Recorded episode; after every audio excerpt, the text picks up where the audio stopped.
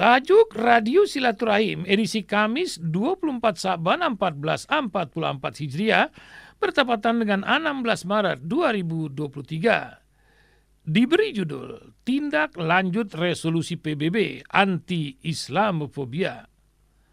Kemarin 15 Maret 2023 adalah momentum bersejarah memperingatkan satu tahun berlakunya resolusi PBB anti-Islamofobia. Resolusi tersebut yang diadopsi melalui konsensus oleh 193 anggota Badan Dunia dan disponsori bersama oleh 55 negara mayoritas muslim menekankan hak kebebasan beragama dan berkeyakinan juga mengingatkan resolusi 1981 yang menyerukan penghapusan segala bentuk intoleran dan diskriminasi berdasarkan agama.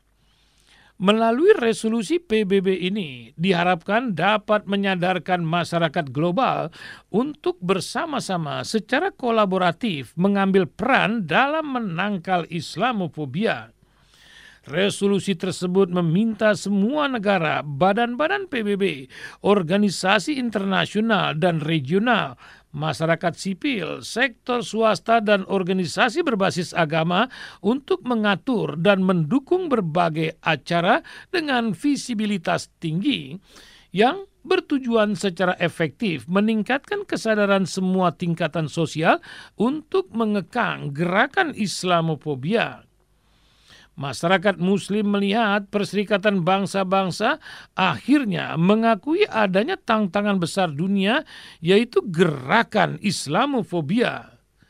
Islamofobia telah menjadi fenomena global yang sekaligus menjadi ancaman globalisasi karena dapat menjadi ancaman perdamaian dunia. Oleh karena itu, PBB menganggap bahwa isu Islamofobia telah diakui sebagai masalah besar dan ancaman dunia hingga sidang umum PBB tahun lalu mengeluarkan resolusi anti-Islamofobia dan menetapkan 15 Maret sebagai Hari Anti-Islamofobia Internasional. Islamofobia adalah pandangan dan sikap anti-Islam yang melahirkan prasangka, ketakutan, dan kebencian terhadap orang-orang Islam. Awalnya, pandangan ini sangat dipropagandakan di Barat karena dipicu oleh tragedi 9-11 yang akhirnya berkembang menjadi isu global.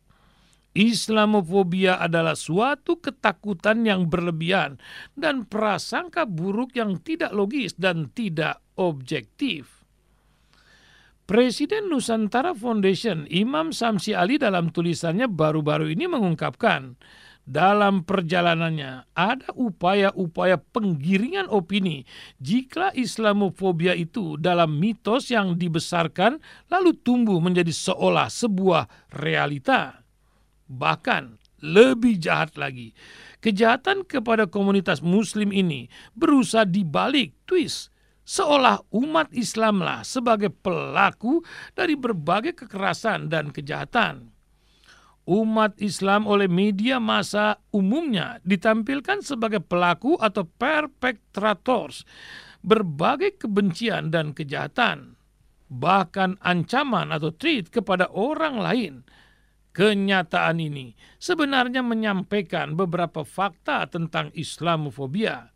Pertama, bahwa Islamofobia itu fakta dan nyata dan jika kecenderungan kesalahpahaman dan ketakutan itu mulai berkurang akan terjadi lagi peristiwa yang kemudian kembali menguatkannya.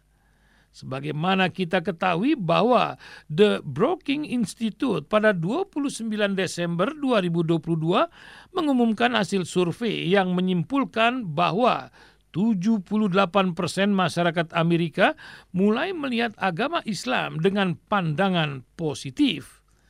Hal ini nampaknya mendapat reaksi dengan pembacokan polisi di Times Square dan itu terjadi justru pada saat jutaan mata manusia tertuju ke sana karena perayaan akhir tahun. Kedua, bahwa Islamofobia itu bukan baru. Secara teologis dan fakta historis, Islamophobia telah menjadi bagian dari perjalanan dakwah Islam. Ayat-ayat Al-Quran maupun sejarah para rasul dan nabi bukan hal yang baru. Bahkan, jika kita kaji perjalanan sejarah Islam di dunia barat termasuk Amerika, ketakutan yang mengantar kepada kebencian dan permusuhan memang bersifat historis. Peperangan-peperangan yang terjadi melibatkan dunia Islam dan dari Afghanistan, Irak, Iran, Teluk Satu dan Dua hingga terbentuk Taliban yang mengantar kepada peristiwa 9-11 di tahun 2001. Semuanya tidak bisa terlepas dari upaya membangun persepsi tentang Islam yang berbahaya. Ketiga, bahwa Islamofobia itu akan menjadi bagian alami dari perjalanan dakwah dan keislaman umat. Selain diyakini secara teologis dan menjadi fakta historis, kenyataannya memang Islamofobia tidak berhenti hanya karena faktor-faktor sesaat. Pergantian Presiden Amerika misalnya dari Donald Trump ke Biden ternyata tidak menghilangkan Islamofobia realitas ini yang kemudian disampaikan oleh Allah Subhanahu wa taala secara tersirat di surat As-Saff ayat 8 dengan kata mereka ingin memadamkan cahaya Allah. Imam Samsi Ali pun menekankan syukur dan bangga tentunya atas diadopsinya resolusi sidang Majelis Umum PBB yang menetapkan tanggal 15 Maret sebagai Hari Anti-Islamophobia, Islamophobia, Day to Combat Islamophobia. Resolusi ini pastinya sesuatu langkah maju dan perlu disyukuri. Akan tetapi, perlu diingat bahwa hal ini tidak perlu disikapi secara euforia Seolah dengan resolusi itu Islamofobia telah selesai.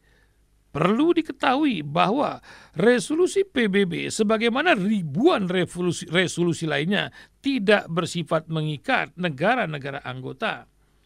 Hal itu mengingatkan kita akan ratusan resolusi yang mendukung Palestina. Karena memang resolusi itu bersifat tidak mengikat resolusi PBB hanya akan menambah tumpukan berkas dan, dan penggembira sesaat jika tidak ditindaklanjuti oleh negara-negara anggota. Karenanya, harapan kita adalah agar semua anggota PBB dimulai dari negara-negara OKI sebagai sponsor harus menindak lanjut resolusi itu dengan bentuk perumusan perundang-undangan yang mengatur Islamofobia di negara masing-masing. Jika tidak, maka sekali lagi resolusi itu hanya bak mainan yang lucu untuk dunia Islam yang memang lucu-lucu. Wallahu a'lam bishawab.